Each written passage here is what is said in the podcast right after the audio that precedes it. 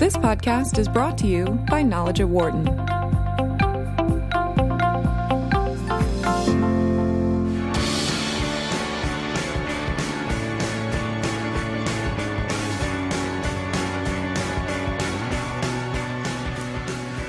This is Knowledge at Wharton, and you're listening to Sirius XM 132 Business Radio, powered by the Wharton School.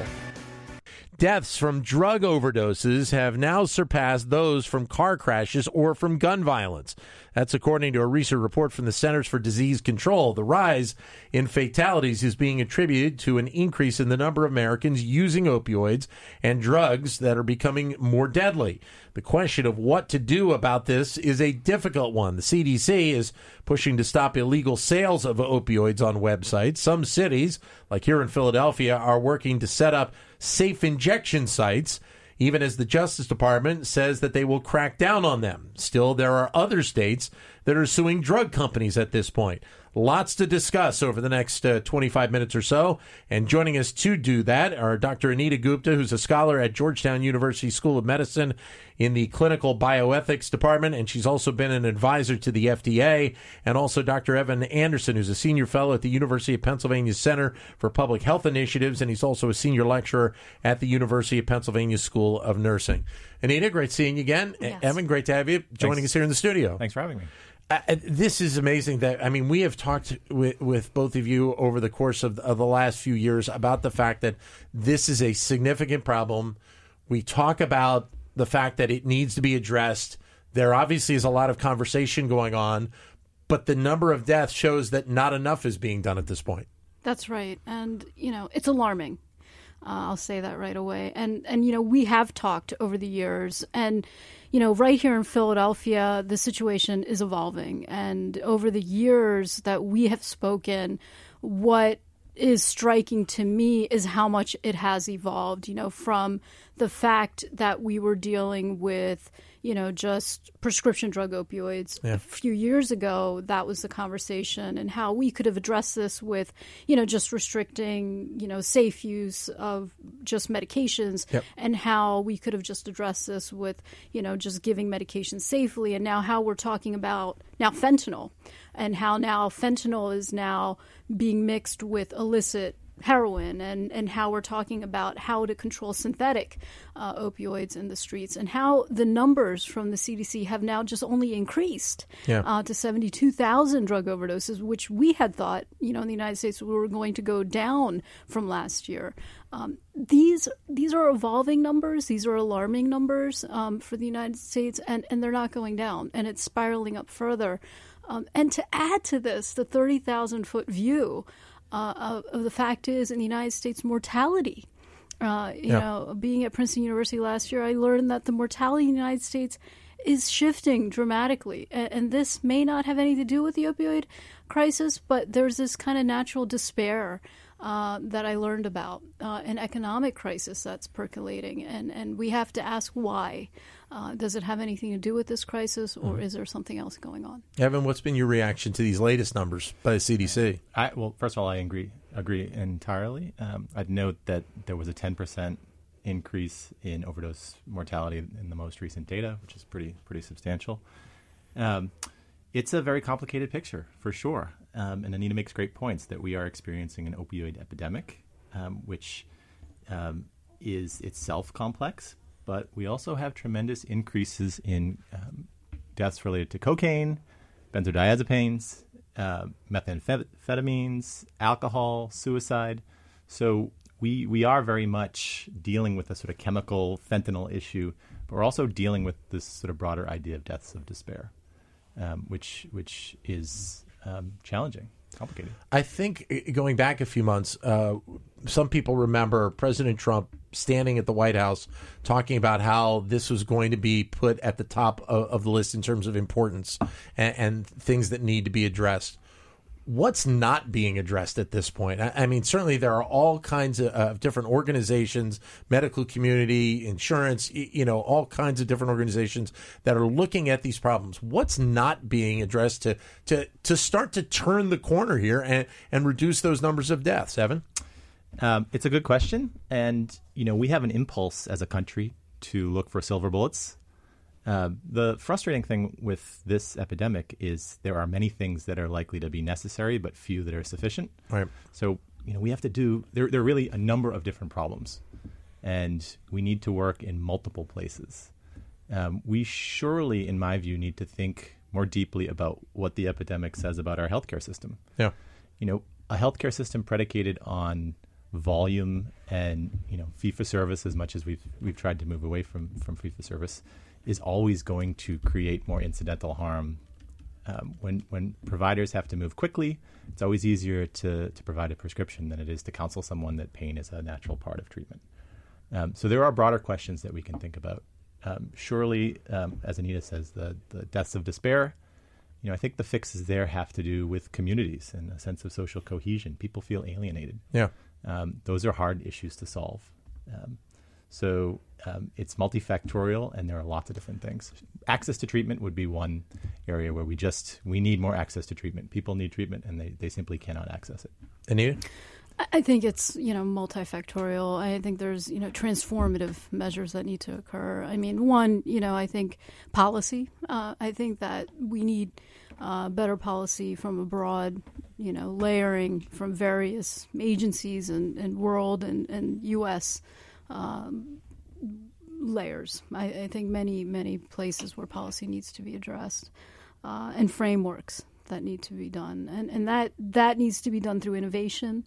Uh, I think there needs to be better science, um, better evidence on what we can do, uh, you know, to help both from you know the the preemptive treatment side of treating pain all the way out from substance use uh, disorders and, and recovery. Um, Right. You know, I think it's a whole spectrum of things that needs to happen. But it, I, I find it interesting, and Evan brings up a good point that that here in the United States, we think about this as a, as a much as a large issue, but it really is a, an issue that does take it every from every level, from the federal level all the way down to the state and county, the city and county level, and the coordination I think becomes an increasing area of focus. So that you can have everybody on the same page to be able to tackle some of these problems. Right, and that that's the last part of this education. I mean, we need better education from everyone, whether it be a patient, providers, families, caretakers. I mean, there's there's a lot of education that needs to happen, and and I can tell you, being kind of on the ground uh, as a physician, and you know, being a patient myself, Yeah. that there is a lot of education that needs to happen. Uh, you know, and and there's a lot of gaps. Uh, you know, in care, and and we need to do better. We need to do better. And, and I, I mean, I've seen it firsthand myself with, with friends who, you know, have been going through knee procedures. Correct. You know, the, the medicine that they are given to help them deal with the pain post knee replacement or, you know, ACL, whatever it might be. These are things that are, to a degree, I think, leading to the bigger problem, are they not? Um, there's definitely a lot of evidence of that. We we overprescribe. You know, Your friends probably get 30 day, you know, 30 pills. Yeah. You Right. probably only need two or three. Right. Yeah. um, you know, we need we need sort of more nuance. Right. But um, that's an I think understandable product of a system that really privileges speed. Just to say that again, and um, you know, I think we also have an overutilization problem. The evidence about knee surgery is maybe not as as positive as some might think. A lot of people have knee surgery, and it's probably not therapeutic. The evidence suggests. So we we also tend to um, overtreat, and and that's a piece of this too. Every time you're intervening, you're increasing chance of risk. Well, let's let's get into a couple of these things, and, and one which we've talked on this show in the past. Uh, let's start with safe injection sites, and this is an idea that really has come about in the last several months. Cities want to set up locations where people that are already dealing with drug issues can have a safe place to inject themselves. It's obviously drawing a lot of attention from the legal community of whether or not this is a path that we should go down. Evan, how do you respond? Uh, you know, I I've been a proponent of these sites for ten years. Um, they um, they can improve the health of individuals and communities. They're particularly, though, a tailored intervention for people who are um, injecting drugs in public spaces. Um, again, it's not a silver bullet. Most of the people overdosing in Philadelphia are not overdosing in a public encampment. They're overdosing at home. Yeah. Um, so, you know, we it's very controversial for a variety of reasons, but we often lose the sight that this is one really, really important tool for communities that are struggling with public injection drug use and for the individuals who are at such high risk when they're injecting outside and in public. Um, but it's one of many things that we should that we should do. Anita, Look, there's pros and cons to everything, and in Philadelphia, very controversial. Uh, we have to ask, you know, where does it help people and where it doesn't? I mean, for look, for the pros, you know, we have access to safer administration, but uh, but the costs increase for a lot of people. Um, it, it can support uh, drug use, um, the cost to taxpayers, the the use uh, and, and perpetuating um, drug use, and and but the fact is, um, you can prevent infectious diseases. You can you know. Uh, allow for resources for these individuals who have substance use disorders. What the right answer here is, as you had just mentioned eloquently, I mean, we don't know. It depends on the communities that we're dealing with, and it varies what geographic issues are, what the community wishes. Uh, and and you have to look at the constituency and the, the leaders that are in those areas, and every area is going to be very very discreetly decide. Um, I agree with those points. I would just I would just note that you know there is quite a bit of evidence that they're economically efficient, that they save that they save money, that you invest one dollar, you get four back. right? Um, they um, they're humane. We essentially have these facilities right now. If you if you you know travel not far from here in North Philadelphia, you'll see public encampments where people are injecting publicly, right? Um, the the idea is that that's a very unhealthy incarnation of something that we could do much much better Right. right? And the final point I would say is, you know, you made this great point, um, Dan, about this being a, a national, state, and a local issue. You know, we need to work together, but there are also very, very local um, manifestations of this. And localities should be empowered to address the problem as they encounter it, which is different from place to place. Right. Mm-hmm. Which then that brings up the legal part of this because mm-hmm. obviously we're starting to see the commentary from the DOJ, from the mm-hmm. Department of Justice saying that they are going to, you know, obviously they are going to enforce the laws and, and go after these uh, these locations. And it- you know, it makes you wonder at times what the reaction, speaking going mm-hmm. back to local, mm-hmm. is what the reaction is of local police mm-hmm. to having these types of sites. They are obviously used in, I think, in years past for people that do inject publicly, of bringing them in, of arresting them, trying to bring them in and, and take them through the system. This is a different path for law enforcement than they've ever gone down before. Look, you know, a great example uh, is the example in Indiana, uh, where we had safe injection sites um, that was started. There was this cases of HIV that started. Uh, the CDC didn't know why they started there. Jerome Adams, who's the current Surgeon General, against opposition, began to develop, tried to had, he was a commissioner at the time there. He had to figure out why this outbreak was happening. And he took it upon himself in an area where safe injection sites were not permitted to, to develop these safe injection sites. Right. He mitigated this epidemic based on that. And that evidence is very important and relevant now. He's now the Surgeon General. And so there is good evidence that it works and, and very important. Um, and CDC does collect very important information about it. I just want to point out one little nuance about that story. That was actually syringe exchanges, Mm-hmm. Yes. not not supervised injection Right, sites. but syringe, yes. Um, so, um, but you know, I, I think to the to the point of the feds and their opposition and and um, Rod Rosenstein's Mm-hmm. op-ed in the New York Times, which was a sort of clear shot over the bow. Yep. Um, you know, there is a federal law that prohibits having and distributing distributing drug paraphernalia. The federal police don't enforce that right now. They Yeah. surely could. They could come in and close down Philadelphia's Needle Exchange, which distributes needles, right? They've chosen not to do that, right? It's it's not unreasonable that they would choose not to enforce the drug possession laws either and other laws that criminalize, you know, arguably what is a public health intervention. So then you also have now the CDC directing sites to try and stop illegally selling opioids. H- How how are they going about this? Uh, I mean, obviously the internet is such a, a massive entity to begin with. How are they going about this, and, and what are their what are their beliefs? What are their hopes at this point?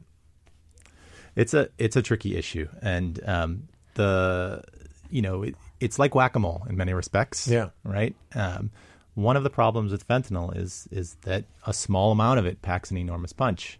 So you can send it pretty efficiently through the mail service, and um, it's really really difficult to play this inter, you know interdiction um, game and really move the needle. I, you know they should surely close down sites that are selling fentanyl, um, but I'm not sure that that's going to turn the tide necessarily by itself. I mean, it's, it's worthwhile, but it's it's probably a small piece. Right. Right. I mean, it's it's not easy. I mean, their fentanyl is is one of the only things that we're very concerned about right Yeah. now. Uh, but there are other there are other drugs that are out there, and we have to be concerned what else is out there. Yeah. Uh, and and the fact is, it's heroin is also there. There's cocaine. Uh, they're being mixed, uh, and we don't know how to reverse these overdoses. Uh, and they're prescription medications too. So you know, how do we reverse them? Um, and we can't always prevent them. And naloxone, uh, we know. Uh, many first responders can't always reverse it. Um, for example, in Connecticut, recently, uh, you may have heard there was overdoses in a local park right Yeah. by Yale University. Um, first responders were quick to reverse those overdoses, uh, but you know they were lucky. They were able they were able to get there very quickly. We have to applaud those first responders that got there very quickly, uh, but that can't always be the case. Yeah, and New England has been an area of focus where a lot of this has been concerned over the years. You mm-hmm. mentioned at Yale, but you know, New Hampshire, Vermont, eh, eh, uh, those, those states have been dealing with significant issues and trying to do things at the local level mm-hmm. to be able to try and tackle this mm-hmm. a- and and and start to turn the tide a little bit here. Correct. And even in Philadelphia, I mean, there's areas that we have the same issue. Uh, but these are these are problems that first responders have to deal with on a daily basis. And you know, naloxone is a very important product. But when we are talking about medications and drugs that are 50, 100 times more potent, I mean, naloxone. How many times can you administer it and expect the res- the desired response? I mean, we have to start asking questions you know, on what we can do as a society to help these people. Evan? No, I agree. And um, you know, one other feature of um, fentanyl's potency that, that makes it so challenging is that um, it's economically efficient to um, distribute fentanyl Yeah. instead of heroin. So it used to be our concern was heroin tainted with fentanyl. We're seeing more and more in many drug markets that it's just now fentanyl, with maybe tainted a little bit with with heroin. Um, the the the sort of prevailing narrative um, out of DC is that we should really go after fentanyl traffickers. Yeah. But now the the distribution of fentanyl is moving all the way down the retail chain, and a lot of people at the lowest level, who are often often drug users themselves, are now selling fentanyl. So it, it it's really hard to take this hard on fentanyl approach while also being sympathetic to, to people who are using substances. And, and the access to, to help is something you mentioned before, but it, it's an important part to this. I remember having lived in West Virginia for five years, the access to a lot of this for some people that are living in remote areas, and it's the same to a degree even in the state of Ohio and other locations, Kentucky. It, it's just not there. And, and if you don't have the resources, there's nothing to prevent people from continuing down this path at this point. That's right. I mean, not only are we talking about access, um, but then there's this whole issue of stigma. Uh, patients Sure. don't always, I mean, even if they have access, patients are scared. Uh, they're scared to go in. Uh, they're scared to talk to providers if they believe they have an issue. Uh, and, and, you know, there's stigma associated with having a substance use disorder. There's fear. Uh, so we're talking about a substance use disorder. We're talking about drugs. We're talking about fear of the repercussions to access the healthcare system. Right. So there's all kinds of uh, you know issues related to this, and you know, so we really have to remember that when we're dealing with substance use disorders, how can we help these people? Uh, feel that they can access healthcare Yeah. uh, with getting to the right people to, to know that there is help to help them. But what about the responsibility of the drug companies at this point? Because obviously they are they are part of this. They're a big part of this, and they are starting to feel more pressure uh, from the government, from you know, on legal perspectives. They, it, from an outsider's viewpoint, it, it does not appear like the drug companies have had much want to be involved in this process at all, because it would, to a degree, it would hurt their bottom line. What's the responsibility of the drug companies in your mind, Evan? Um, well, it's a great question. Uh, I think there have been something like 400 lawsuits, or, or 400 states and localities have, have joined or initiated lawsuits against drug manufacturers. Um, drug manufacturers could certainly do more. Um, they, I think it's it's beyond doubt that they engaged in some um, maybe fraudulent marketing. They've there have been settlements around that. Yeah. So you know, the first thing is being really truthful about the science related to their drugs, right? Um, you know, otherwise, though, and and and they should be, you know, they should be sanctioned and held accountable for that reason. Um, I'm not sure most of the action. Uh, I'm not sure going after pharmaceutical companies will itself really reverse the epidemic. We have a lot of people who are at this point um, have an addiction to an opiate. You know, as we as we cut off the access to synthetic opiates, people are going to transition to fentanyl and heroin. Yeah. So it's important, but um, you know, it might not be it might not be the overall solution. Anita? I agree. I mean, you know, my thought is, you know, we need to move forward. Uh, you know, I believe that we need solutions. And, you know, I just really believe there's just so much going on on the ground here. I mean, if you look at the numbers from the CDC, I just really think about those lives and those patients. Yeah. And I really am just concerned about them. And uh, just thinking about the individuals that are overdosing and considering the numbers that the CDC put out every year and that they're rising, you know, worrying about who's at fault at this point is meaningless. Um, we really need to find solutions for these people, um, improve policy, improve the education, and, and find innovations to prevent further uh, further numbers to increase for the future. Because if you consider the fact that the mortality in the United States is changing, perhaps from despair, or that the economic situation is changing uh, in the United States, the future is not favorable. Right. Uh, and and we want to change that. Uh, we want to change that and improve that in any way we can. Right. As a physician, um, and, and and and to answer your question, um, we need to to work with uh, you know these industry uh, individuals to figure out if they did what did they do Right. uh, eh, eh, remember the drugs that were developed you know they they may have developed for patients who had pain right i mean there's cancer patients out there there's Sure. individuals as a pain doctor i've seen patients who have had surgery who have had bad outcomes Yeah. right and and that have to live in pain for the rest of their life how do we help those patients right opioids as an anesthesiologist patients need opioids for surgery Sure. Yeah. so opioids are very important drugs. They're very important, important drugs. So we have to remember uh, that how can we use these drugs safely and responsibly, and that's where education is very important. Evan? No, I, I agree. Um, there's definitely an important role for opioids in clinical care, and we should be careful about about um, impeding that. You know, I think it's interesting to think about the tobacco litigation as a model, Yep. um, and I think that raises two types of questions. You know, one is legal. The tobacco litigation was successful uh, when the states sued tobacco companies because um, there was insider information. Um, there was sort of, uh, you know, people inside of the tobacco companies provided internal documents that were very explicit that the tobacco companies lied and engaged in false advertising. Yeah. It's not clear to me that that sort of evidence is going to be available in this in this instance. Right. And also legally, there's a there's a you know a learned interme- intermediary. These are prescribed drugs. Yeah. Um, so that's a problem legally. You know, the, the the second part is if they succeed, we should think and be very careful watching how the money is spent. The tobacco litigation produced an enormous amount of money that was supposed to go to anti-tobacco causes. Very little of it did Yeah. Right? So, you know, the effect of litigation hinges to some extent on how the money's used. If only 5 10% of it goes towards helping people with a substance abuse disorder and it goes to state budgets or what have you, Yeah. then it's not going to have that much of an effect. Great having you both with us. Great seeing you. Thanks for coming in. For more insight from Knowledge at Wharton, please visit knowledge.wharton.upenn.edu.